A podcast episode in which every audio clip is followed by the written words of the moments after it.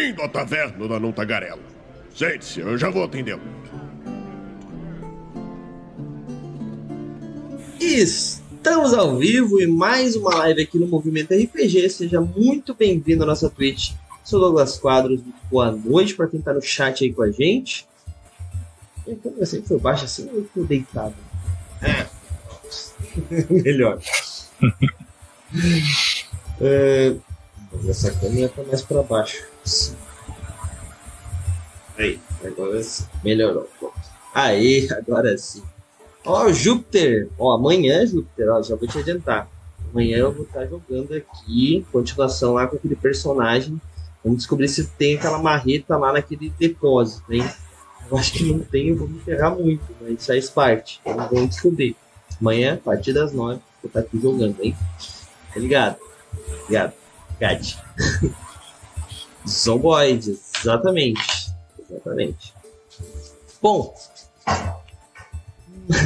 Mas, inclusive amanhã essa ficha da Bridge tem no site também, tá? A ficha com... A ilustração não tem, né? Mas é a fotinha do personagem. Bom. Mas vamos lá. Raulzito, eu hoje chamei Raulzito, tipo, meio que... 25 minutos. Segundo tempo, não é assim a expressão, eu sei, mas quase chegando a hora de a gente começar nosso podcast, falei, que a gente falar de qual o melhor tamanho de campanha? E... a gente decidiu a pauta até cedo, assim, hoje, né? Foi o quê? Da tarde, normalmente é na hora de gravar. Bom... Mas então, a gente resolvi, né? Eu pensei nessa pauta por um motivo muito específico. Hoje no Movimento RPG, né? A gente está montando umas coisas, projetos, várias coisas lá. E eu cheguei à conclusão que nós temos uma divisão bem legal de... Vou chamar de projetos, mas podem ser ações, etc. Porque a gente tem tantas one-shots, né? Que acontecem ali... entre uma live e outra, né? Tipo, entre uma história e outra. A gente tem as campanhas curtas, né? Que são aquelas que podem ou não ter temporadas, mas tem de 3 a 6 episódios, ou começo, meio e fim, né?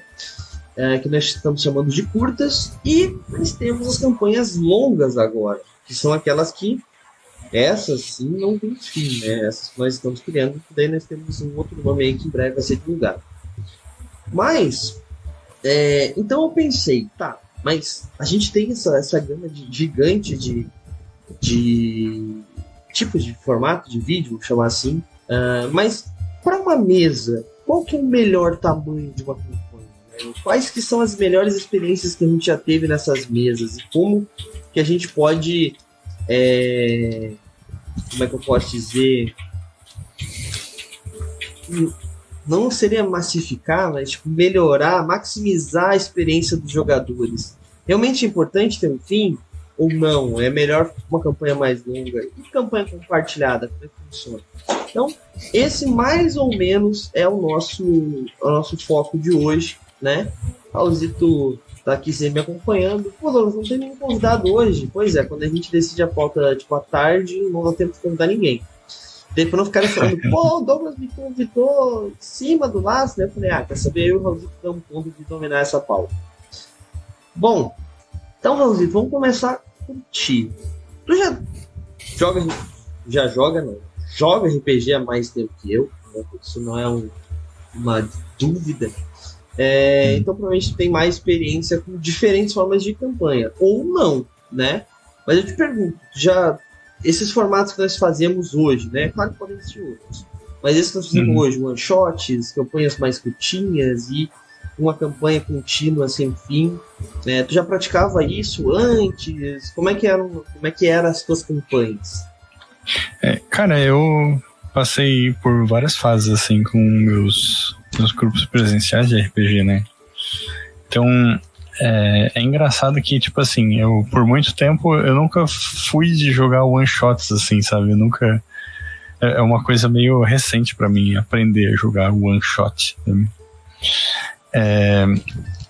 Mas quando eu comecei a jogar RPG, a gente tinha muito aquela parada da campanha longa, assim, né, tá ligado? Então, porra, eu mestrei uma campanha de Tormenta 3D que ela durou 11 anos, sabe? Sim. Né, tipo, 11 anos, tipo, ela começou quando eu era adolescente, então... nessa época a gente jogava às vezes mais de uma vez por semana até, assim, porque todo mundo tinha tempo e tal, né? E conforme a galera foi entrando na faculdade, se mudando, daí foi diminuindo a periodicidade, assim, né? E aí depois eu entrei numa... Eu joguei uma campanha bem longa de Novo Mundo das Trevas também. Ela durou um tempão. E que... o pessoal ainda fala em jogar, assim, então talvez não dá nem pra dizer que acabou, né? Mas chegou uma época, assim, que eu tinha um monte de livros de RPG diferentes, assim, mas a gente jogava sempre as mesmas coisas, mais ou menos. Então eu gostei de... comecei a tentar empolgar a galera a jogar campanhas mais curtas, assim. Quando eu digo mais curtas, campanhas de alguns meses, tá ligado? Uhum. Pra gente dar conta de experimentar mais jogos mesmo, assim, né? Mas isso semanal, mensal, porque mais meses, mas tipo, uma vez por mês, quinzenal, tá ligado? Semanal, assim, geralmente o jogo nos meus grupos presenciais foi semanal, né? Quando foi... se assentando, digamos assim. Só que, claro, sempre tem aquela semana que a galera não pode, que um falha, que daí falta dois, a gente joga um board game, sabe? Então, semanal mais ou menos, digamos assim. mas também, tipo, jogar presencial, óbvio que os jogos são mais longos, assim, então é normal jogar 4, 5 horas, sabe? E agora eu tô jogando uma campanha compartilhada de D&D, assim, que tem eu e o Joe, né? O Joe jogou com a gente Space Dragon aí, a gente divide a narração, assim, então é uma coisa que é mais... parece até, tipo, aquelas séries mais antigas, tipo China, Princesa Guerreira, assim, sabe? Que tu tem a aventura, ela é meio que autocontida, daí quando muda de mestre, começa uma outra história, só que são os mesmos personagens, sabe? Parece a guilda, assim, tipo... tipo a guilda, é verdade. mas vocês fazem como? Uma sessão é um, a outra sessão é outro, ou vocês fazem uma história, realmente? É um arco todo, sabe? Então, mais parecido com a guilda mesmo. Eu mestre, tipo, só umas 4, 5 sessões, daí quando termina a história, o Joe assume, mestre mais umas 4, 5, e assim a gente vai trocando. Eu, particularmente, a minha, vida inteira, eu joguei campanhas assim, sabe? A gente começou uma campanha, eu tinha coisa de 14 anos, eu acho, de D&D. Não foi a primeira vez que eu joguei, mas eu tinha uns 14 anos que a gente começou essa campanha. E eu terminei ela quando eu me mudei pra Criciúma.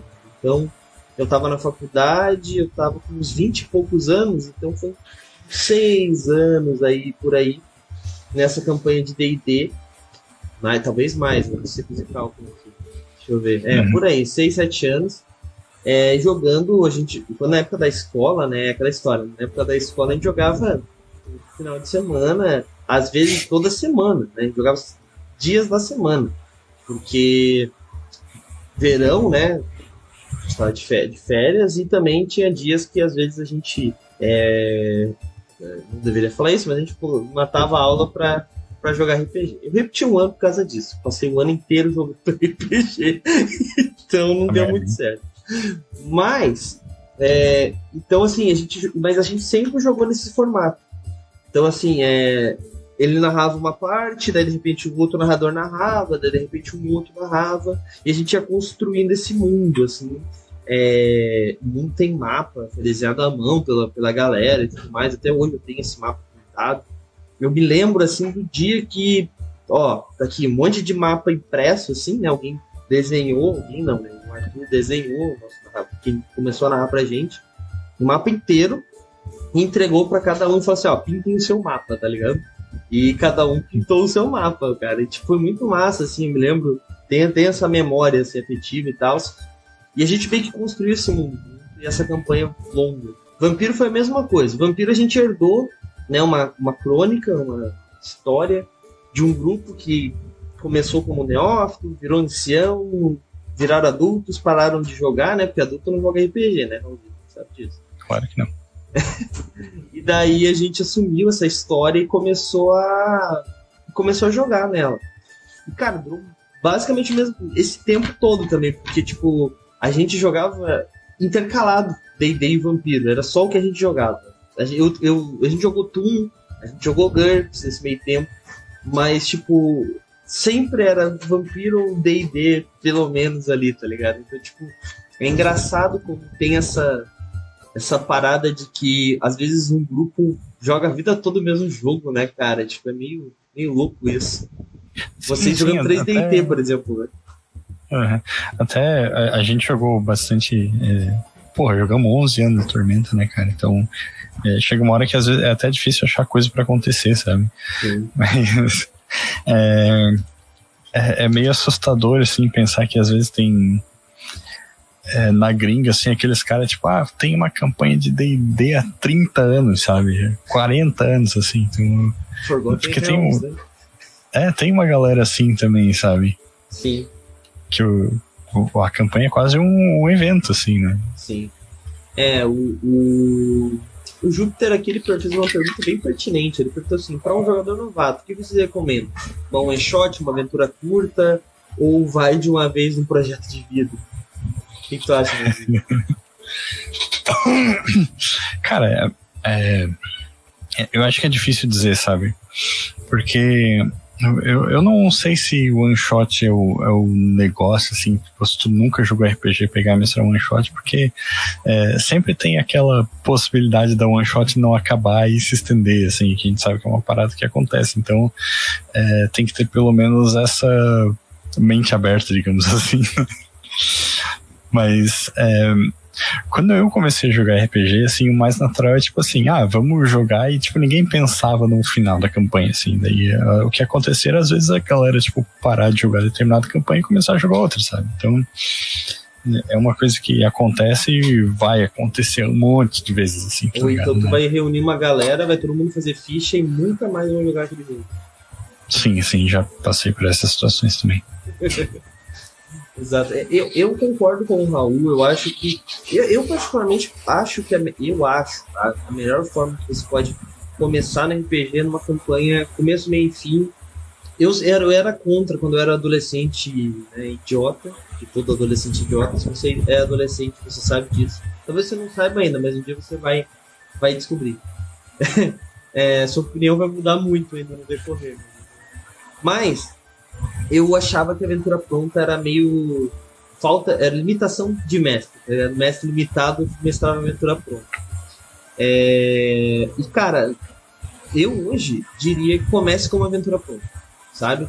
O narrador que está iniciando, pega uma aventura pronta, não precisa usar a aventura 100% como está escrito ali, se inspira nela, sabe? Às vezes os jogadores já têm uma pré-ficha, trabalhe com essas fichas, e assim você vai ter uma facilidade gigantesca de entender como é que funciona o RPG. Porque a parada, às vezes, vai ser muito chato. Se tu tá iniciando, vai criar um personagem do zero, às vezes as pessoas não te ajudam, às vezes tu vai ter que olhar do movimento RPG e tal, vai fazer o personagem, e daí vai começar a jogar aquela história, aquela one shot, você se apegou o personagem e acabou, sabe? Isso é horrível. Ou então você vai fazer uma dessas campanhas gigantes e, cara, quando tu acha que o teu personagem tá show de bola, o narrador fala assim, não tô mais afim. Porra, mano. Então, é por isso que eu digo que campanhas, eu acho que começo e fim, elas são boas por causa disso, sabe? Tipo, tu vai ver o arco do personagem do começo até o fim. A primeira que eu joguei, assim, foi uma Tormenta RPG. Acho que foi a primeira campanha que eu joguei começo, meio e fim.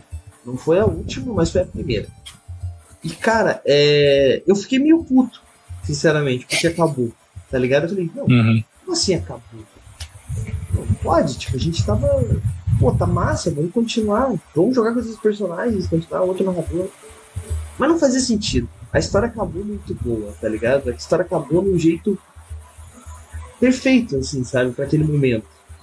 Eu não vou dizer que eu adorei a história, eu gostei, mas é porque aconteceu uma coisa. Eu já falei sobre essa história algumas vezes, então não é mais segredo pra ninguém, mas tipo, meu personagem virou o protagonista da história. Isso é meio chato pra todo mundo, pra quem joga, pra quem narra, para quem é o protagonista. Mas a culpa não foi minha, não foi do narrador. É porque os outros players não estavam interessados nas histórias pessoais que o narrador apresentou para eles.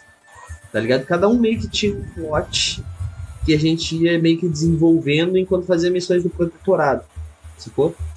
E eu fui o único que fui atrás desse plot. O resto meio que queria zoar, tá ligado? Então, meio que foi por isso. Mas a história acabou de uma forma muito épica. O personagem se sacrificou, virou uma entidade pra, tipo, salvar um reino específico e tal. Pô, foi muito legal. Só que eu fiquei, tipo, queria mais, sabe? Pô, agora que tá ficando... Mas essa mania de o cara querer jogar eternamente com o personagem, não saber abrir mão dele. Sabe que tu tocou num ponto importante, assim, que... campanhas diferentes, assim, né? Tipo, de durações diferentes, já que tu tá falando dessa natureza, digamos assim, às vezes, tipo, é importante que tu pense no teu personagem tendo em conta a duração dessa campanha, assim, sabe? Então, por que que eu digo isso? Tipo, numa one shot que tu sabe que tu já vai jogar com aquele personagem uma vez só, né? Tu tem, digamos assim, mais abertura, mais liberdade pra fazer um personagem que... por exemplo, vai chegar no final da campanha e morrer, que nem aconteceu na nossa one-shot que o Beholder mestrou, né, de Noites da Serra do Mar. E numa campanha longa, assim, às vezes tu jogar com um personagem que é muito merdeiro, digamos assim, sabe, tu tem que ter em mente que pode ser que tu não termine a campanha com aquele personagem, assim, né. E nessa campanha que eu falei que eu tô dividindo com o Joe, eu tô exatamente nessa situação, porque o meu personagem é um Halfling Bárbaro de sabedoria 8, e eu falei pros caras assim, ó, eu não tô aqui pra tomar boas decisões, tá ligado? Então, fora que em D&D é difícil um personagem morrer, né? Isso dá um tema pra podcast, inclusive. Mas assim, eu às vezes tô sempre tentando testar os limites, tá ligado? Sim. Bom, quem acompanha as nossas lives, gente, vou chorar um pouco, mas é porque a minha esposa por dia tá cortando cebola aí, Camilo. Daí agora tá vindo a névoa de cebola e eu estou lacrimejando aqui. Na verdade não, a história não me emocionou e eu estou só fingindo a história. Mas... o que eu tava falando, cara? O DA tá me destruindo a vida agora. A gente tá falando de personagem. Ah, boa, verdade, lembrei. Quem acompanha as nossas lives sabe que alguns dos meus personagens não são os mais ordeiros e os mais fáceis de serem jogados. E eu tô sofrendo muito com isso, porque, por exemplo, eu fiz um personagem aqui da nossa... Foi uma duo shot, né, de The Witcher RPG, que ele não tinha língua. Só que eu tinha o suporte da Lyra, que é a personagem da Annie, a Aniquilação, que ela me ajudava. Então eu falava... Nossa, eu tô chorando muito, cara, me tardando muito. Eu falava mais ou menos e ela me entendia e, né, ela era o diálogo, ela era uma barda, etc. Só que agora... eu resolvi não ressuscitar esse personagem, mas resolvi aproveitar ele na nossa campanha de estamos em The Witcher, na campanha de quarta-feira. E eu peguei e fiz o quê? Ah, vou jogar com esse personagem. E daí na hora que eu precisei conversar com o grupo, eu lembrei, irmão, eu não tenho língua. Como é que eu vou avisar eles que o monstro não pode fazer tal coisa com o monstro, etc? Eu sou um Witcher. Então eu tenho como matar os monstros do cenário, tá ligado? E fudeu... Então, tipo assim, é isso, né? Tipo, às vezes o cara cria limitações pensando num personagem pra jogar uma vez, duas vezes. Tipo, pra nós que jogamos bastante one-shots, tem isso, né? Aquele meu personagem do chamado RPG, que ele era um mago e tal. É difícil interpretar, cara, um personagem que ele tem milhões de almas habitando o próprio corpo, tá ligado? Tipo, é difícil. E, tipo, o teu personagem, pô. Se tu interpreta muito tempo o personagem, tu fica depressivo, real, tá ligado? Exatamente, eu ia comentar isso, assim, porque até no caso ali do Uruamin, né, ele era... É uma uma depressão, não uma depressão, não vou usar esse termo, mas é um niilismo cômico, assim, que ele tinha. E, tipo, se fosse uma campanha muito longa, isso ia acabar perdendo a graça e ficando cansativo, assim, né? Aí tu chega naquele ponto que todos os teus personagens ficam iguais, assim, depois de interpretar eles por muito tempo, né? Sim. E, cara, só que assim, por exemplo, então, quando tu vai pensar nesse personagem, às vezes tu tem esse problema, tá ligado? Tu faz um personagem super legal, mas ele não serve pra uma campanha longa. E eu acho que assim... E tu incutiu nesse erro duas vezes, né, cara? Com esse personagem do The Witcher e com o Nicolo. Então, o problema do Nicolo é que eu me deixei levar, tá ligado? Me deixei levar pela loucura de Brancalone e me esqueci que era meu personagem principal. Tanto que hoje o Nicolo não é mais o meu personagem, né? Eu não tenho um personagem na guilda hoje, porque o Nicolo está preso no inferno por uma atitude que ele tomaria, mas ele foi usado como NPC naquele momento, mas tipo, virou um monstro, sabe? Tipo, literalmente, assim, as coisas que aconteceram com ele. E lógico que o jogador sempre tem a possibilidade de vou mudar, mas perde a graça. Vamos ser sincero, né? Quando tu pega e cria um personagem, tu tem que ter uma desculpa muito boa pra ele mudar a atitude dele. Senão vira uma coisa do tipo assim, tu interpreta como lhe convém. E eu acho isso meio ruim, né? Mas, puxando de volta, né, toda essa conversa para qual o melhor tamanho de campanha, eu acho que esses diferentes tamanhos, esses diferentes formatos de campanha, eles são importantes exatamente para que a gente teste, sabe? Tipo assim, o personagem de uma campanha gigantesca, ele vai evoluir, e as pessoas têm um problema sério com entender evolução de personagem, que a evolução de personagem não é simplesmente tu ganhar mais poderzinho, mas é tu mudar, tu se adaptar, tu virar mais experiente como pessoa também, como pessoa, como evolução narrativa do personagem, digamos assim. Por exemplo, se tu começar interpretando um personagem que ele é bem jovem, um jovem guerreiro, Chacan, né, recente tinha começado a se aventurar, o Chacan já tá nível 9, cara, tá indo pro 10, tá ligado? Tipo, ele já não pode mais se vender como um personagem inexperiente. Agora, ele é um personagem experiente, ele é um guerreiro experiente, ele tem que agir como tal. Ele precisa chegar num lugar e já ter uma visão de batalha diferente, tá ligado? Por causa de coisas que aconteceram. O Duncarim, por mais que ele seja um cara mais amigável e tal, ele precisa ter um pouco de maldade agora para não ser enganado, como ele já foi em outras vezes, entendeu? Então, essa evolução é meio que natural. É uma coisa que tu não espera num personagem nível 1, mas é uma coisa que tu começa a esperar num personagem nível 9, nível 10, né? Claro que há exceções, né? Às vezes, meu personagem tipo, a característica principal dele é que ele é bem crianção. Vai ser um personagem nível 20, crianção. Não sei se é tão legal, mas se você se divertir jogando assim é o que importa, né? Tanto que você se divirta e não atrapalha a diversão do amiguinho. Muito importante falar isso. Aquele ponto que a piada perde a graça, assim, né? Exatamente. É verdade. Então, assim, eu acho que essa questão, assim, você pode usar as campanhas one-shots principalmente para conhecer um sistema novo, né? Não sei se o Paulo concorda comigo, mas para conhecer um sistema novo, one-shot é delicioso. Tu vai, tu joga, tu sabe se tu gostou, se tu não gostou. Mas para te realmente conhecer, ser uma campanha mais longa, né? Sei lá, uns 6 capítulos, 6 sessões, pelo fato de que a evolução do personagem faz parte do sistema. Às vezes o sistema é muito legal. Tu evolui o personagem a primeira vez, fica uma porcaria, porque tu não consegue evoluir, ou então o personagem ganha um poder que tu não entende como é que funciona. Então tem sistema que serve para one shot, né? Vou dar um exemplo: o Caminho RPG, ele é um sistema de one shot. Não tem como ter uma evolução de personagens naquele jogo. Concorda? Sim. Então, tipo, é um exemplo, claro, mas ele também não foi pensado para ser um sistema gigantesco de RPG complexo. O próprio sistema 42 que eu criei não foi pensado para ser um sistema de one-shots. Agora, a campanha longa, eu acho que tem que ser aquilo que você gosta. Aquilo que teu grupo, sabe, tipo, vai dar trabalho, tem que ser aquela coisa que gosta de fazer, sabe? Tipo, Douglas, qual é o sistema que tu mais gosta? Eu vou dizer qual o tipo de jogo que eu mais gosto. Não, eu não vou dizer. Isso não vai ficar muito... Eu Raul, diz aí qual tipo de jogo que tu mais gosta de usar como exemplo.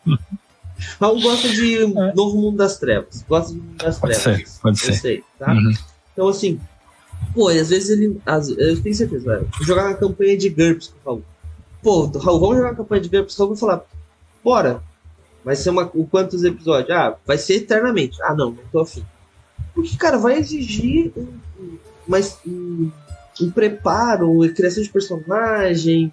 Esse personagem vai evoluir, tem que pensar lá na frente, etc. Agora, vamos jogar uma one shot de GURPS? Então, bora. Porque a tua dificuldade, a tua entrega, né? A tua, como é que eu posso dizer? A tua doação, né, de tempo vai ser muito menor do que uma campanha longa, sabe? Então, eu acho comprometimento, dá pra dizer, né? Teu comprometimento. Exatamente. Teu comprometimento vai ser muito menor do que com uma campanha longa.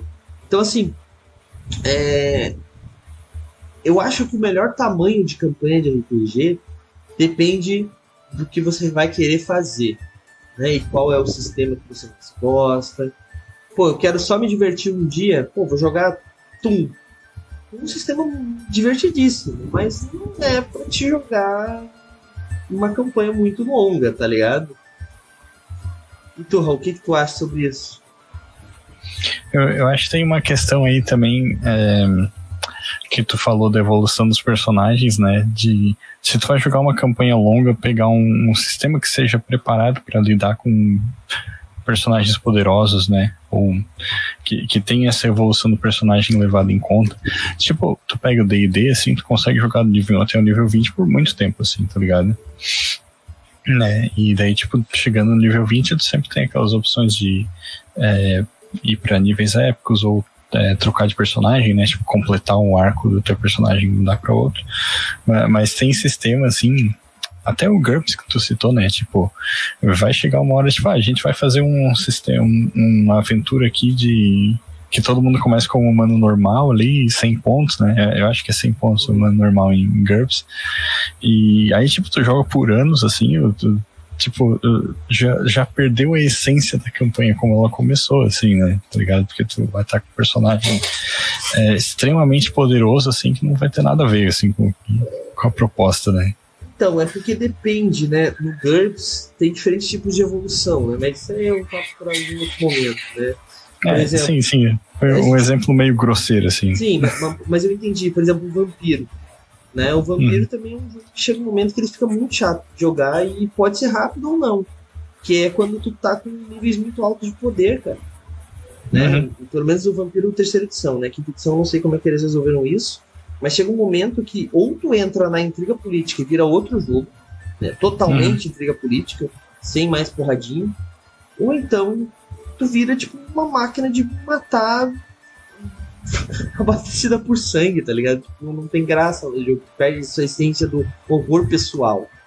Porque, tipo, tu vira uma besta, né? Se tu não te cuida, tu vira uma besta. E é o que tu tem que lutar contra. É complicado. Mas, ó, o Júpiter fez outra pergunta muito boa aqui. Duas muito boas. Uma eu vou responder rapidinho. Perguntou: GURPS é que tipo de cenário mesmo? Então, GURPS, na verdade, é um sistema de RPG genérico que serve para qualquer tipo de cenário. Vai encontrar GURPS Espaço, GURPS Roma, GURPS Cidade da Pedra, GURPS Fantasia, GURPS Super-Heróis.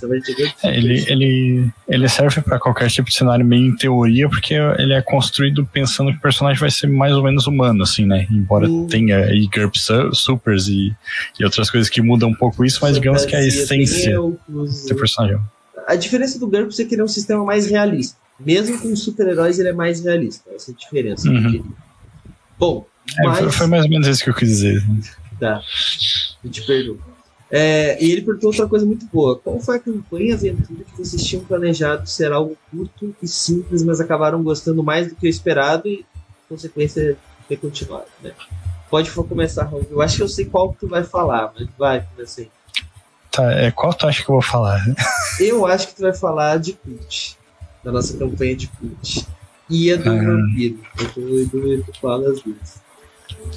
Cara, seriam duas boas respostas, né? Mas Eu acho que eu ia citar uma um pouco mais pessoal, assim, tipo, as campanhas de Novo Mundo das Trevas que a gente começou, tipo, todas elas duraram mais do que o estendido, sabe? Mais do que o esperado. Sempre foi aquela parada da galera, tipo, acabar se apaixonando pelos próprios personagens, assim, tendo uma interação legal entre todo mundo, e daí tu fica querendo estender isso bastante. Inclusive, a Fernanda tá aqui do lado tendo aula de uma pós-graduação que ela tá fazendo. E ela mestrou uma campanha de Novo Mundo das Trevas que, tipo, explodiu a cabeça de todo mundo, assim, todo mundo. Eu já fiquei sabendo muito... essa história aí nunca aconteceu, hein? Só tá no papo, sei. Sim. E ela acabou com um gancho bem interessante, assim, daí os personagens...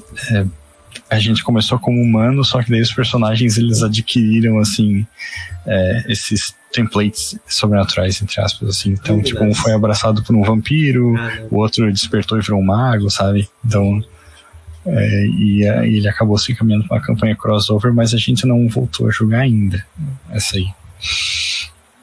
Mas a primeira vez que eu mestrei Novo Mundo das Trevas também foi uma coisa meio sem compromisso, e a gente acabou jogando por muitos e muitos anos, assim, com aqueles mesmos personagens, sabe?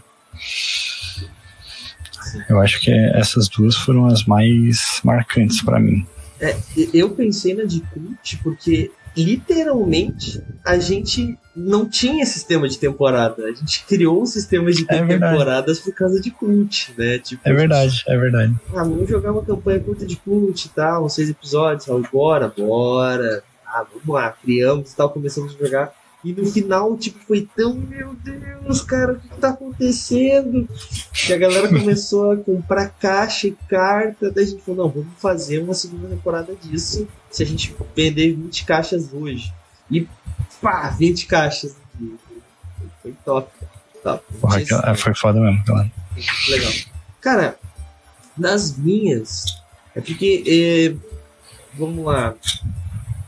Normalmente, quando eu narro, eu penso em campanhas longas já. Dificilmente penso em uma campanha mais curtinha e tudo mais. Mas, eu posso dizer uma campanha que eu gostei tanto de jogar que eu quase enchi o saco do narrador e fiz acontecer. E esse é um spoiler, que é Shadowrun. A nossa campanha de Shadowrun, o Farol, o Raulzito também jogou, nem sabia. Mas vai ter continuação. Tu tá sabendo agora. Vai ter continuação. Uhum. Conseguimos com a New Order aí uma parada e vai rolar uma continuação. Patrocínio da New Order e daquela campanha. Porque, cara, eu gostei muito do meu personagem. Aí eu vi vantagem. Gostei muito daquela história. E, cara, eu enchi o saco até a gente conseguir. Então, essa é uma das campanhas aí que eu curti. Outra que nós vamos ter continuação. Não é bem uma continuação, mas essa já tá no calendário. Caminho RPG, né? Eu não vou fazer outro personagem para Caminho RPG. Nós vamos ter uma nova one shot, vai ser uma outra one shot com teoricamente os mesmos personagens. Eu vou jogar com o mesmo personagem, pelo menos. Não sei se o Raulzito vai jogar com o mesmo personagem. O narrador vai mudar, mas se jogasse os 4 personagens de novo ia ser interessante, né? Uma one shot. É verdade. Ia ser uma boa. Cara, é uma coisa muito, muito legal, assim, a gente... Às vezes a gente pega um sistema e cria um personagem, a gente gosta tanto dele que às vezes o sistema é uma porcaria, cara. Eu não vou dizer qual que é, não é nenhum desses que eu falei, meu sistema é muito ruim.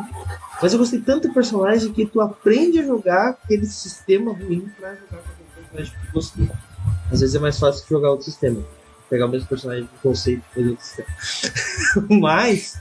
é muito engraçado isso, cara. Engraçado. Bom, o Júpiter fez outra pergunta. Aqui, ó, vocês têm uns 35 RPGs ao mesmo tempo. Como que vocês não misturam tudo? Uma pergunta. Bom, cara, eu não sei. Eu sempre joguei RPGs diversos. Como eu falei, a gente jogava um vampiro. Na sexta, no sábado a gente jogava um D&D. E daí no domingo a gente pegava... jogava GURPS. Sei lá, 3D&T, whatever. Então, pra mim sempre foi muito fácil, assim, ter a caixinha dos personagens. E até uma mecânica que eu uso bastante, que eu sempre encho o saco da galera, que é pedir o resumo, como interpretar e tal, tal, tal, e eu peço sempre a frase de efeito. A frase de efeito normalmente é o que me coloca no personagem, sabe? Então eu tipo, meio que mentalizo aquela frase e penso assim, é isso que ele faria, saca? Então eu acho que é um guia importante para não se perder. Mas sobre a questão da linha narrativa, dificilmente a gente coloca dois narradores a narrar na mesma semana em diferentes jogos. Isso é bem difícil de acontecer. Acontece às vezes. Acho que tu narrou uma vez, né, Raul? Duas vezes na semana ou não? Foi o Edu? Eu acho que eu narrei uma vez, duas vezes na semana, que foi uma parada, tipo, tava terminando uma campanha e começando outra. Sim. Mas eu não tenho certeza também. É, mas isso eu acho que é uma boa resposta aí pro Júpiter, né? Tipo, manter vários jogos ao mesmo tempo, assim, tipo, eu acho que é mais fácil se tu mestrar e jogar, sabe? Tipo, tu mestra um ou dois no máximo, os outros jogam, porque, querendo ou não, jogar dá um pouco menos de trabalho em termos do quanto tu tem que pensar na campanha, assim, porque tu tá pensando num personagem só, não tá pensando em todos, né? E tu não tem aquela pressão de ser obrigado a manter uma sequência de todos os fatos que acontecem, né? É verdade, verdade. Ah, é a Júpiter. Eu aí, ó. Ah. Pra beleza. Bom, admito que eu também estava na dúvida.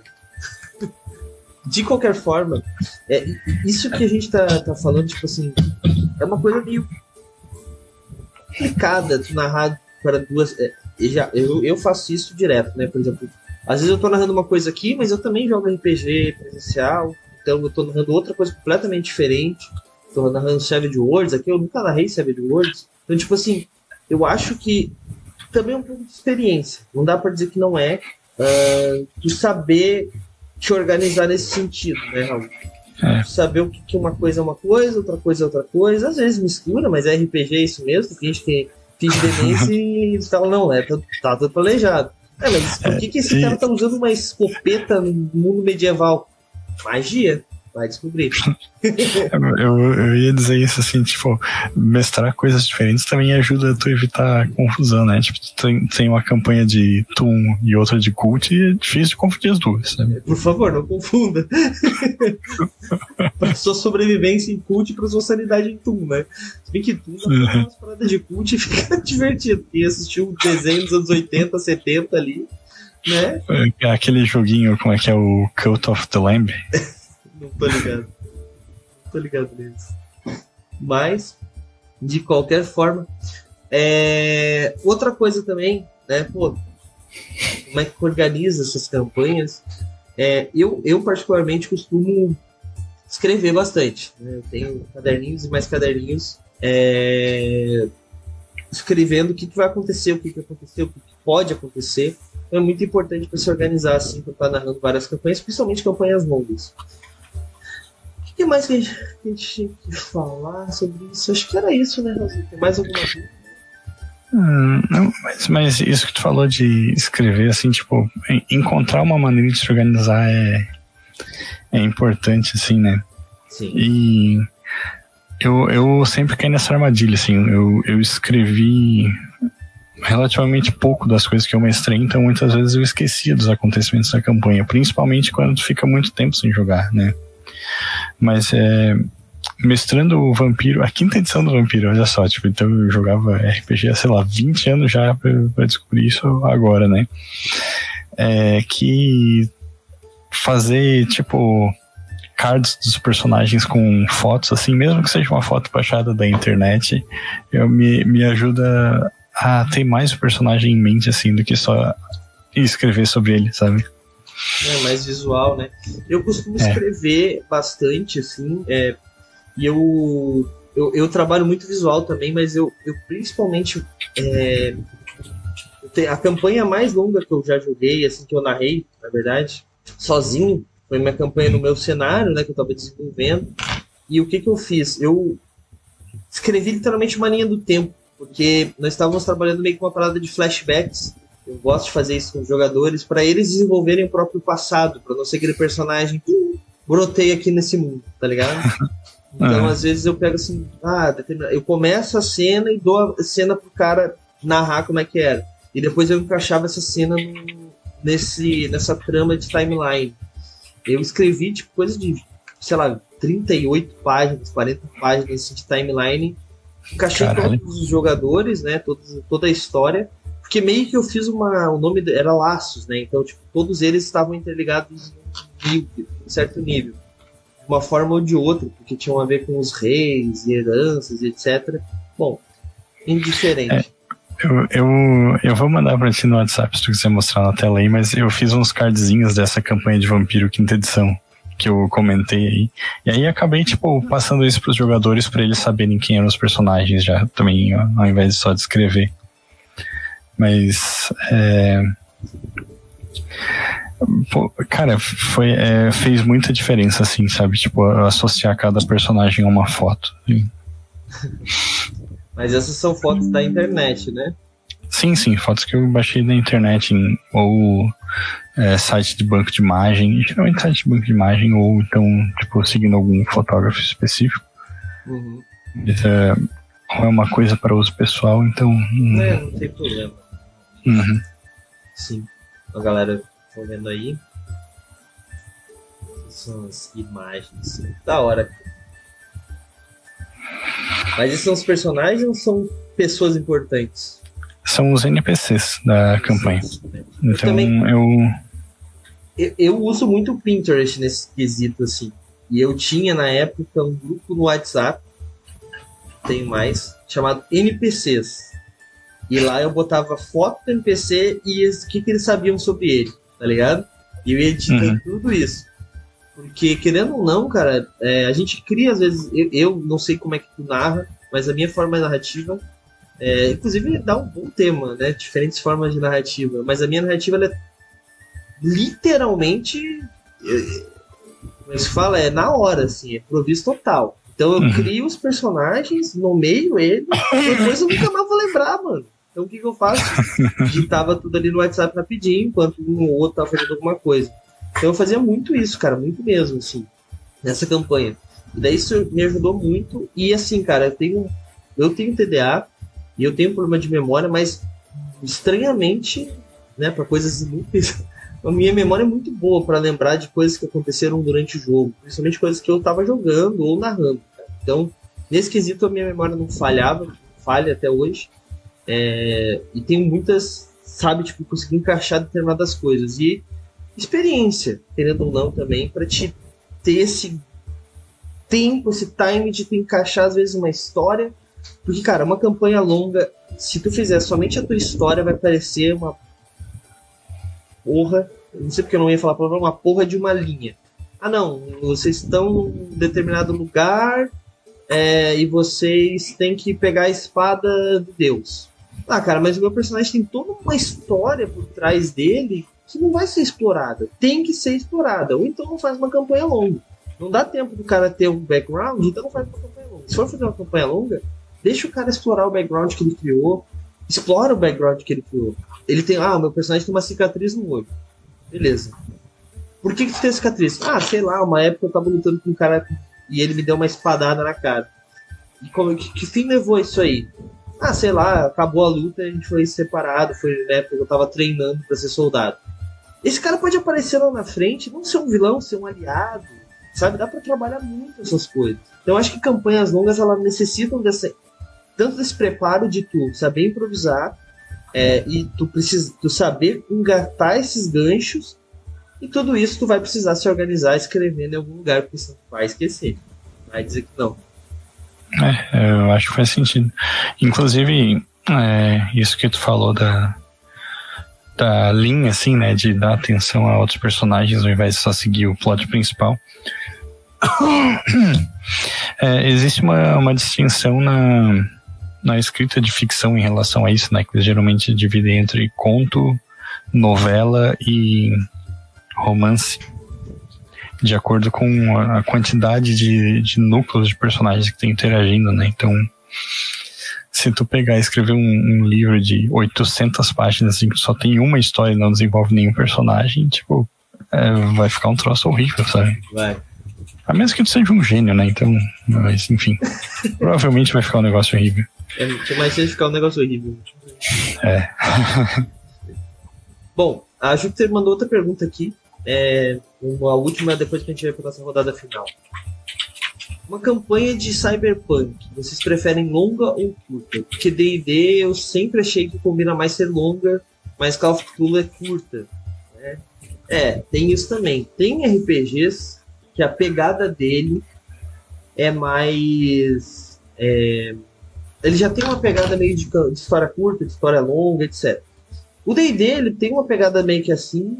Por causa que são 20 níveis e normalmente se conseguir as tabelas de XP, tu vai demorar para chegar no level 20. Ponto. Uhum. Né?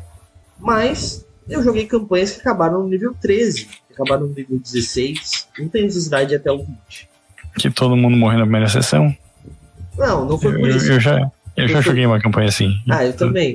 Mas campanha, né? Eu também, uma one shot de Old Dragon 2. Né, Raulzito?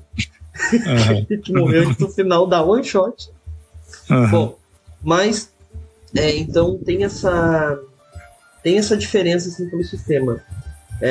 O chamado de Cthulhu, né, o Cthulhu em si, independente do sistema que for, ele é um sistema mais que te massacra mais. Mas eu acho que dá pra fazer também uma campanha longa. É só você fazer como o pessoal da... Uma Karen, por exemplo, fez o livro dela, que foi... Ela meio que montou uma parada de investigadores, uma família de investigadores.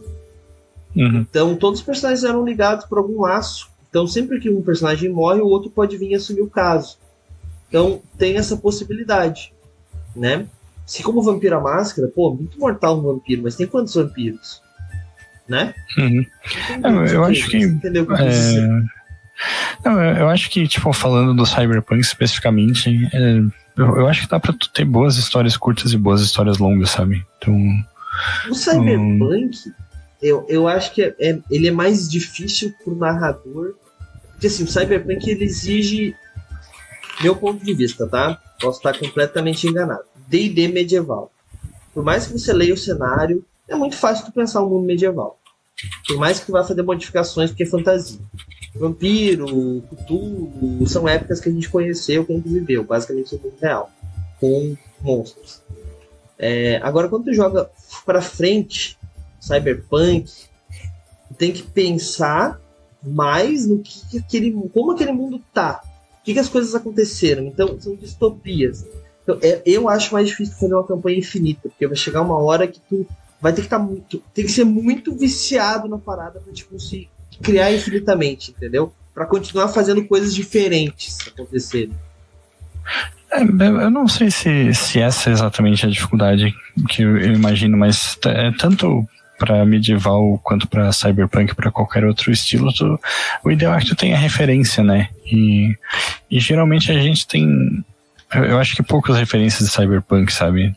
Tu pensa em sei lá, Neuromancer, Ghost in the Shell, o filme, aquele, como é que é o nome? Eu sei, o Lágrimas da Chuva lá, o... Sim, Blade Runner. E aí meio que acabam as referências de cyberpunk da maioria das pessoas aí, né? Mas, pô, o Neuromancer é uma série, é o primeiro de uma série de 3 livros, né? Então... Tem que merda no Movimento RPG. Só lá e então, tu vê que, tipo assim, teve muito potencial pra história ali que o cara tava escrevendo, sabe? Eu acho que não necessariamente isso limita uma campanha de cyberpunk. O que eu quero dizer que imagina se uma campanha de 20 anos em cyberpunk, entendeu? Não tô dizendo que é impossível, eu tô dizendo que ela é mais difícil do que uma campanha medieval, tá ligado? Eu acho que ela é mais difícil porque muitos dos cenários de cyberpunk eles partem do mundo real, né? Tá ligado? Então, querendo ou não, o cara tem que ter uma noção aí de política internacional, assim, e nacional pra conseguir fazer com que o negócio fique coeso, né? Mas também dá pra chutar o balde, largar um foda-se pra isso, assim, inventar qualquer coisa, né? Shadowrun é meio que isso, né? Ele meio que chutou, é bem diferente, na verdade. É. Sim, sim. Mas ele é baseado no mundo real também, né? Baseado no mundo real. É. Bom, mas é isso. Deixa eu dar uma olhada aqui no chat. Eu vi que o Altíssimo mandou uma mensagem. Ele falou que é importante mesmo para os jogadores manter os... isso é importante mesmo. Para manter os jogadores engajados, meu desafio atual está sendo conciliar a campanha principal e as peculiaridades de cada jogador, porque a mesa é meio grande. Ah, ele está falando provavelmente daquela época falando sobre... cada personagem ter o seu momento e, né, essas coisas assim. Uhum. É, cara, sim. Se for uma campanha sem fim, não é difícil. Faça arcos. Não precisa ser um arco focado no personagem, mas algum elemento daquele personagem pode aparecer naquele arco, sabe? É isso que eu digo. Arcos, talvez seja um outro nome, capítulos, séries, sessões, não sei, que são entre uma missão e outra, sabe? Tipo, alguém do passado daquele cara apareceu. Mas não tenta que isso aconteça todo o arco pra todo mundo ou somente com um personagem. Isso é muito chato. E assim, pega aquele jogador, isso é uma dica pra todo mundo. Pega aquele jogador que ele não pensou muito nisso, que ele é envergonhado ou não tá muito afim, e cria um arco pra ele, sabe? Introduz ele, porque senão ele vai desanimar com o tempo, mano. Isso é batata. Bom, vamos pra nossa rodada final então, Raulzito. O que tu acha? Bora? Bora. Então vamos lá. Começando contigo então, Rodrigo. Perguntinha aí, ó. Pra ti, qual o melhor tamanho de campanha? Pra ti, minha opinião. Cara, pra mim, pessoalmente, eu gosto de campanhas curtas com final, assim. Porque dá a possibilidade de jogar várias coisas diferentes. É só por isso, mais do que pelo engajamento com a história em si, sabe? Mas... Eu acho que se tu fica jogando, tipo, 30 anos a mesma coisa, tu acaba perdendo bastante coisa legal, assim, pra mim, né? Com certeza. Com certeza. Show de bola. Bom, meu ponto de vista, eu gosto muito de one-shots, pelo mesmo motivo que tu, mas um pouquinho mais específico. Eu gosto de criar personagem, né, os famosos bonequinhos. Eu gosto de criar, eu gosto de pensar no personagem. Às vezes eu gosto de criar o personagem e às vezes eu nem tenho vontade de jogar com ele. Que é muito difícil, né? Jogar com aquele personagem. Mas eu acho muito legal. Então o One Shot me possibilita isso. Me possibilita conhecer cenários diferentes, criar esse personagem e jogar ele pro mundo. Daí se eu gostar dele, depois eu posso aproveitar ele numa campanha mais curta ou numa campanha longa também. Então é uma das coisas que eu gosto. E também dá pra testar sistemas, né? One Shot. Eu gosto muito de One Shot por causa que dá pra testar o sistema, né? Então, eu particularmente hoje prefiro One Shots. Então é isso. Bom, e para vocês que estão vindo aí, gente, também mandem aí, né, o chat agora a gente não vai ler mais, mas mandem aí no chat que vocês tentam, vai aparecer aqui embaixo. Para quem for ver isso aqui no futuro, lá naquela redezinha de vídeos, começa com Y, a vermelhinha. E também para quem estiver escutando isso aqui no futuro no Spotify ou qualquer agregador de podcast, manda nos comentários pra gente se vocês preferem campanhas mais curtas, campanhas mais longas, shorts. A gente esqueceu de algum tipo de tamanho de campanha, nenhuma campanha muito específica, né? Alguma técnica que a gente esqueceu, manda pra gente aí, muito importante a sua opinião. Faz uma one shot de for speed. Caraca, que específico. Bom, vamos pro nosso concurso chave premiada então, Rosito. Vou convocar os patronos aqui. Enquanto você faz isso, só vou fazer um jabá rapidamente, posso? Pode, vai lá. Vou deixar um texto meu do Movimento RPG que eu acho que é pouco valorizado, chamado 4 Hacks para Mestres Desesperados, né, que a gente tocou em alguns assuntos aí que estão no texto hoje. E vou deixar também o perfil da Lenin Dragons, que eles estão fazendo um evento que acontece nesse fim de semana, um evento virtual com mesas de RPG, que todo o dinheiro arrecadado com as inscrições vai para uma causa humanitária, né? São 60 famílias vivendo aí em situação de vulnerabilidade alimentar. E, então vou deixar o link pro perfil deles no Instagram, daí vocês vêm certinho como se inscrever. Eu vou mestrar uma one shot de Old Dragon 2 lá. Bom, se quiserem ver aí como funciona a inscrição e se inscrever direto pra ela, pode ficar à vontade que eu vou ficar muito feliz. Show de bola, Bom, vamos então para o nosso concurso Chave Premiada, janeiro de 2022. Deixa eu abrir aqui aquele site que escolhe aleatoriamente os números para a gente.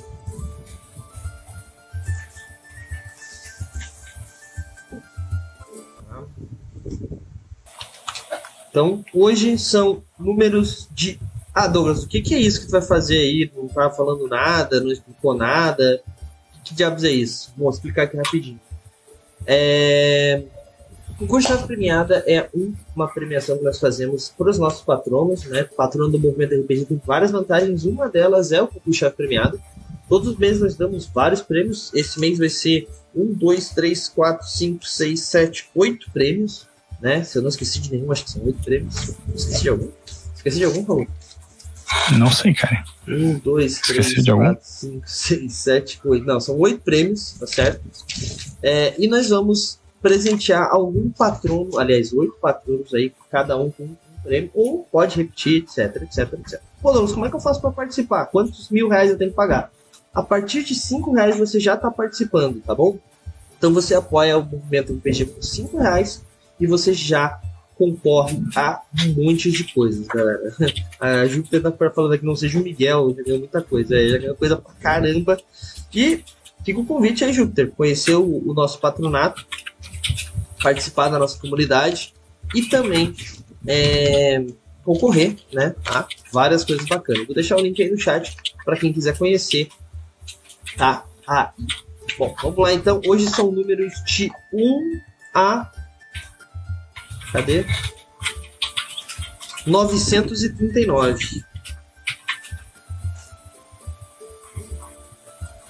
Então, de 1 a 939. Hoje os nossos prêmios são...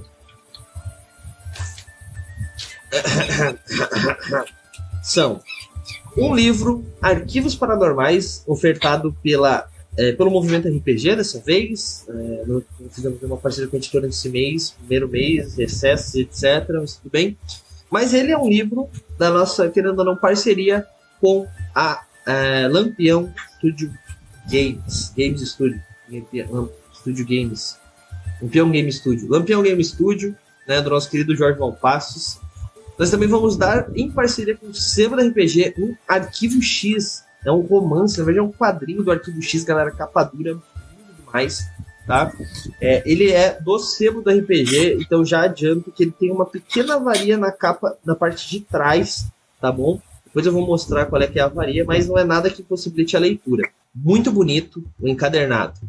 Nós também vamos dar uma aventura pronta, impressa, com um mapa impresso também, se existe mapa nessa aventura. O Raulzito recebeu a dele, vai lá buscar daqui a pouco, não sei se agora. Vou, tem que sair rapidamente. Vai lá, e depois já traz a aventura. Depois ele vai trazer a aventura. Gente, o mapa tudo que o Raul ganhou tem 1 metro por 70 centímetros. É uma toalha de mesa o bagulho, é absurdo de grande. Cada mapa tem um tamanho específico, porque ele é tamanho para você colocar as miniaturas, então depende do tamanho que ele foi desenhado, tá bom? Nós vamos dar também uma camiseta em parceria com a Bar do Shopping, nossos queridos amigos da Bar do Shopping. Inclusive, estou vestindo hoje Bar do Shopping, olhem só. Olha só que bonita. Camiseta da Bar do Shopping. Galera, tá quente pra caramba aqui em casa e eu não estou com calor mesmo com camiseta de manga, tá bom? Por quê? Porque é um tecido bem leve, bem fininho, muito gostoso, certo? E sabe o que eu acho mais legal nessa camiseta? Não tem etiqueta. Olha aqui atrás, não dá pra ver, mas não tem etiqueta. A etiqueta que tem, ó, é impressa. Então não incomoda, gente. Nossa, é muito bom. Eu odeio aquelas etiquetas, eu sempre corto, daí fica pinicando. Isso aqui não tem esse problema, não vem etiqueta ali atrás. É muito, muito bom. Sem contar, né, essa aqui já é uma coisa que eu ganhei faz um tempo, olha só. Que tem aqui de buraquinhos, esses cascadinhos e tal, fazem parte da camiseta.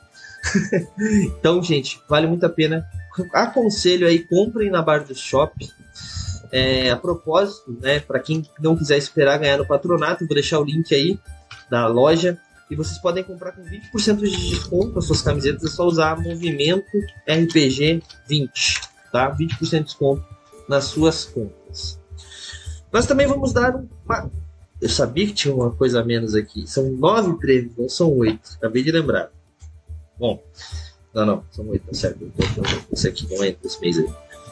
Também vamos dar um kit contendo 3 miniaturas do Movimento RPG. Então, a parceria com a Hero Maker, que é uma loja de miniaturas iradíssima, galera. Vocês têm que dar uma olhada. Vou mandar o link do Instagram deles aqui. Em breve eles estão voltando com tudo aí, tá bom? Tá. Agora, finalmente, acabando os problemas, eles vão voltar com as produções de miniaturas. Deixa eu só pegar o link deles aqui. Hero Maker Minis. Deixei o link aqui também para vocês conhecerem. Eu já vou aproveitar que eu já tinha falado também. Vou deixar do sebo do RPG. Sebo do RPG, inclusive, que é onde eu consigo comprar os meus RPGs, meus velhinhos de guerra. Inclusive, Daniel, se tiver um Toon aí, eu tô aceitando, hein? Me manda mensagem que eu tô louco pra voltar a jogar Toon. Já é difícil de encontrar. Vou deixar tanto o link do site deles, quanto o link da Shopee, galera.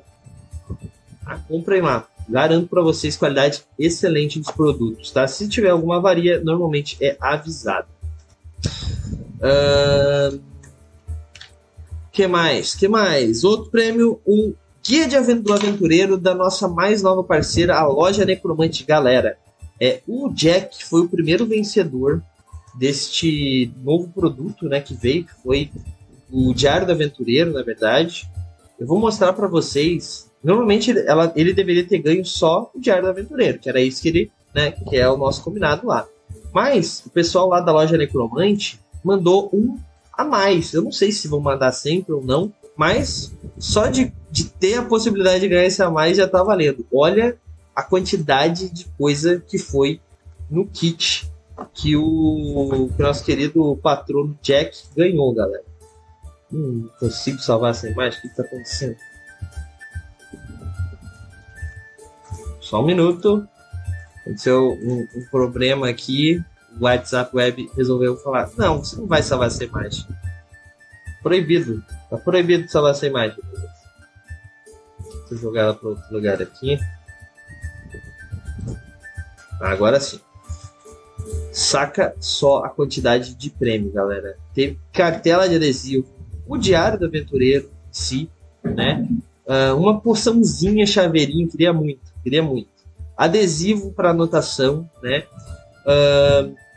Outros adesivos, mais adesivo, cara, muito bacana mesmo, um monte de brinde aí, muito legal a loja da Necromante, cara. Se vocês não imagem um Douglas, se vocês não conhecem ainda, qualidade excepcional, galera, vou deixar o link aí no chat pra vocês, tá? Conheçam a loja Necromante, vale muito a pena, muita coisa legal lá, principalmente pra quem gosta de D&D, pra quem gosta de Chamado de Cthulhu, e também, não sei se eu deveria falar disso ainda, mas tem coisa de ordem paranormal. Parei demais. Fui! Não fui. Não acabou, não. Vamos lá. Também tem um PDF. Todos os meses uma editora dá um PDF pra gente. Você entra em contato com a gente, fala qual editora que você quer, a gente tenta o PDF e a gente vê se consegue. Se não consegue, a gente tenta em outra editora. Algumas editoras não dão alguns livros. E por último, mas não menos importante, em parceria com a do nosso projeto Quibera de Aventuras, nós damos todo mês um HQ ou um romance. Esse mês vai ser o Viúva Veneno, da Ultimato do Bacon, que também é uma baita editora de quadrinhos, cara, brasileiros. Ultimato do Bacon. E esse nome é sensacional, né? Eles me ganharam só com esse nome. Vou deixar o link aqui no chat também, da Ultimato do Bacon. E bom, então, são esses prêmios. A ordem que eu irei fazer vai ser exatamente essa. Eu comentei, então vamos começar. Não, vou começar de baixo para cima. Primeiro com a HQ da Viúva Veneno.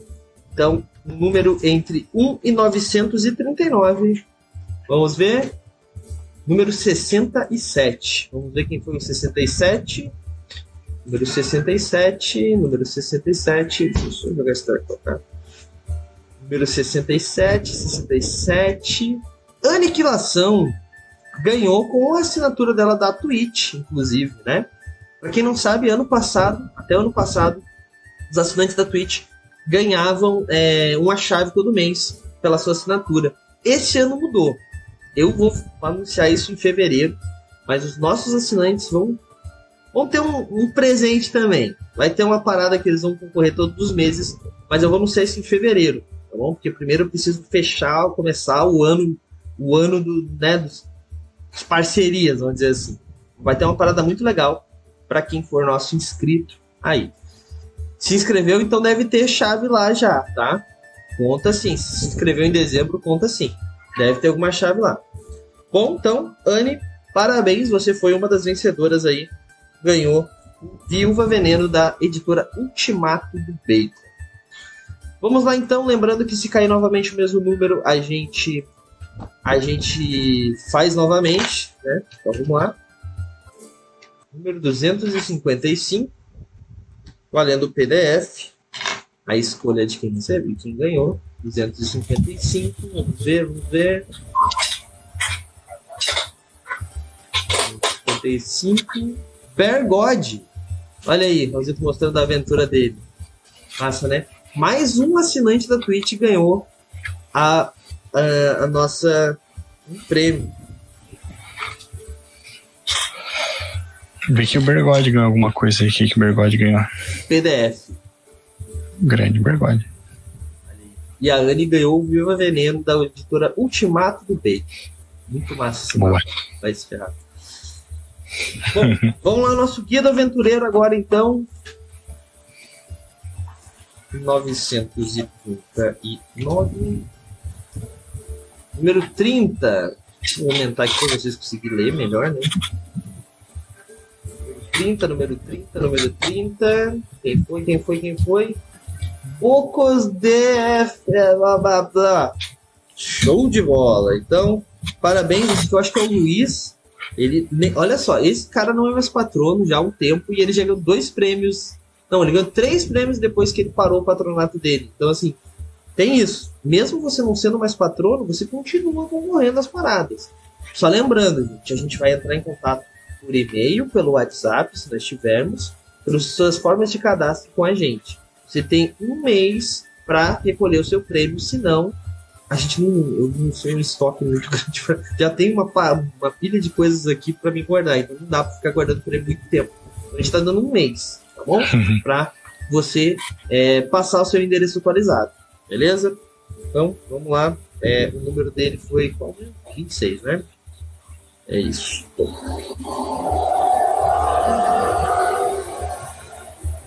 Então agora vamos pro kit de miniaturas da Hero Maker. Será que o Raul vai ganhar dessa vez, Raul? Eu tenho que ganhar pra usar com o meu mapa, né, cara? Olha aí, 125. Se tu ganhar agora, vamos falar que é marmelada. 125. Barba Jack, assinatura da Pitch. Já é o 3º prêmio de assinatura do Twitch só hoje. 125, Barba Jack. É isso aí. Vamos agora para a camiseta. Jack já ganhou 2 prêmios no último concurso e agora ele ganhou mais um. E será que ele aumentou o patronato dele, né? Bom, vamos lá agora então para a camiseta da Bar do Shopping, número 145. Outro assinante da Twitch. Ah, não. Tá de zoeira comigo, que é o Jack de novo, cara. Tem uns caras que tem muita sorte, né, cara? Caraca, mano. Não, e ele ganhou uma camiseta mês passado, cara, já. É muito sortudo, cara. Tá louco.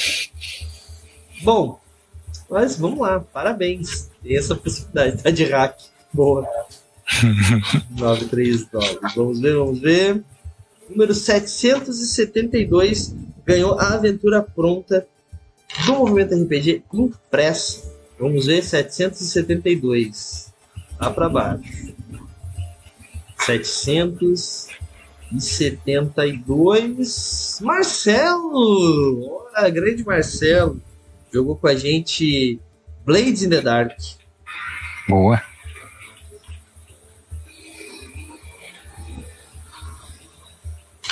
Vamos ver agora para quem vai o Arquivo Paranormal. Arquivos Paranormal não. O Arquivo X, Romance/Quadrinho. 939. Que é uma ótima referência para a Ordem Paranormal, inclusive. É verdade. Olha só, eu vou mostrar para vocês. Esse aqui já está comigo. Esse aqui veio do sebo da RPG, galera. Olha só. Tá, cadernado. Esse aqui tá zero bala, tá novo, tá? Só que ele tem um defeito de fabricação, eu acho que é. É um pequeno corte. Aqui você tá focando. Aqui, tá, ó. Mas ele não interfere em nada. Caindo coisa aqui dentro. Deve ser o que? Um mapa? Caralho, tem até um... Eu não tinha visto isso. Tem um... Que massa! Tem um... Até um... Ah, que da hora, cara.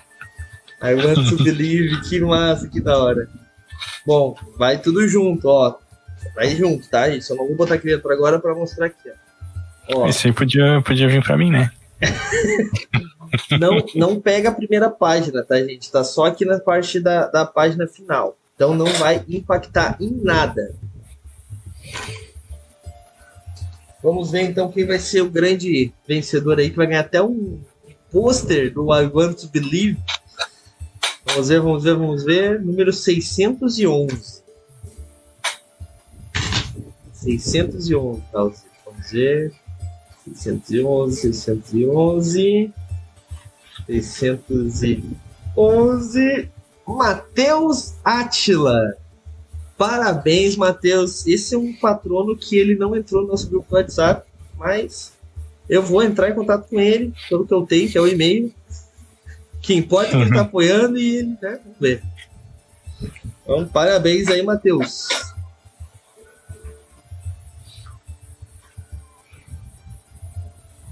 Vamos pro último prêmio agora, o Arquivos Paranormais, RPG da Lampião Game Studio. 939, vamos ver. Qual é esse aí que eu não vi? Esse aí eu não tô com ele aqui, mas é o da Lampião Game Studio, Arquivos Paranormais. É um RPG muito bacana, que tem já resenha no Movimento RPG, inclusive. Número 42, olha só. Número 42, foi bem no começo, ó. E o FeFox19, nossa, o Kyube. Poxa, o Kyube que recentemente se integrou à equipe do Movimento RPG. Já foi nosso patrono. Então, parabéns aí, Kyube, mais novo ganhador de um arquivo paranormal aí. Parabéns, parabéns mesmo. Então é isso, esses foram os prêmios. Parabéns aí a Yuffie Fox, Mateus Átila, Marcelo, Barba Jack 2 vezes, Luiz Bocos, Bergode e Aniquilação. Parabéns para os vencedores do concurso Chave Premiada do mês de janeiro. Para quem não ganhou, fiquem tranquilos que uma hora vocês vão ganhar, né? Às vezes demora um pouquinho, às vezes não. E lembrando que agora tem a possibilidade de vocês trocarem as chaves de vocês diretamente por prêmios, né? Não é a mesma conversão. Tipo, pô, Douglas, mas isso aqui é o dobro do preço do livro. Não é a mesma conversão, né, gente? Não faz sentido ser. Mas é só entrar em contato com a gente. Então é isso, galera. Parabéns aos sorteados. Aí, opção pode falar aos premiados, os escolhidos aleatoriamente. Espero que vocês façam bom uso dos seus prêmios. Tirem fotinhos, é muito importante tirar fotinho pra gente. E é isso. Raulzito, quer fazer mais algum jabá ou tu já fez os teus jabás mesmo? Já fiz, cara. Então é isso. Galera, é isso. Então vejo vocês amanhã a partir das 9 da noite. Vou estar aqui jogando, tá bom? Vou estar jogando Projection Void, Heaven Creek, uma nova... Como é que é? Uma nova tentativa. Esqueci o nome da série que eu mesmo criei. Que é a minha personagem lá, Brittany, tentando fugir dessa cidade grande e falhando miseravelmente no primeiro episódio, que inclusive já tá lá na Rede Vermelha, tá bom? Se você não acompanhou, tá lá. Criamos o personagem juntos aqui. Inclusive, quem deu o nome de Brittany foi a Júpiter. Cara, muito legal. Dessa vez vai ter trilha sonora, tá bom? Consegui resolver alguns probleminhas que eu tinha. Acho que vai ser bem, bem, bem legal mesmo. Lembrando que também, eu acho que para amanhã já vai estar ativo, tem a possibilidade de você dar um susto, né? Você manda um áudio. Uma vez o Raulzito teve um pulo absurdo, que deram um tiro no meio da live, né? Fez o disparo, né? Tu escolhe qual som tu quer dar no meio da live, né? Que é com beats, então aproveitem também para me fazer passar medo aí com o somzinho. E é isso, galera. Quarta-feira temos Taverna do Tagarela. Perdão. Quarta-feira temos Guilda dos Guardiões, o The Witcher RPG. Se você gosta do The Witcher RPG, vem que tá muito da hora. Estamos no cenário de The Witcher, então tá show. Quinta-feira, uma atração nova, espero que vocês curtam, mas eu só vou falar o que é na quarta. E na sexta-feira temos continuação da nossa Vale dos Esquecidos, segunda temporada, chamada... Nessa sexta não. Nessa sexta não, tudo. Essa sexta-feira não teremos live, é verdade, desculpa aí. Uhum. Bom, quinta-feira tem. Então, esse que nessa sexta é o Recesso do Mundo das Trevas. É, Recesso do Mundo das Trevas. É, mas vai ter texto de Vampiro à Máscara, então... Fechou. Então é isso. Bom, gente, é isso. Eu vejo vocês amanhã a partir das 9 da noite. E agora fiquem aí bem citadinhos que a gente vai mandar vocês para algum lugar que estiver jogando RPG. Mas é o seguinte, eu quero que vocês cheguem lá e falem que vieram do Movimento RPG. Vim do MRPG. Não é uma palavra tão grande para falar, galera. É só falar isso aí. Beleza? Então é isso. Valeu e falou! E aí, você gostou? Acesse todas as segundas às 20 horas twitch.tv/mrpgoficial.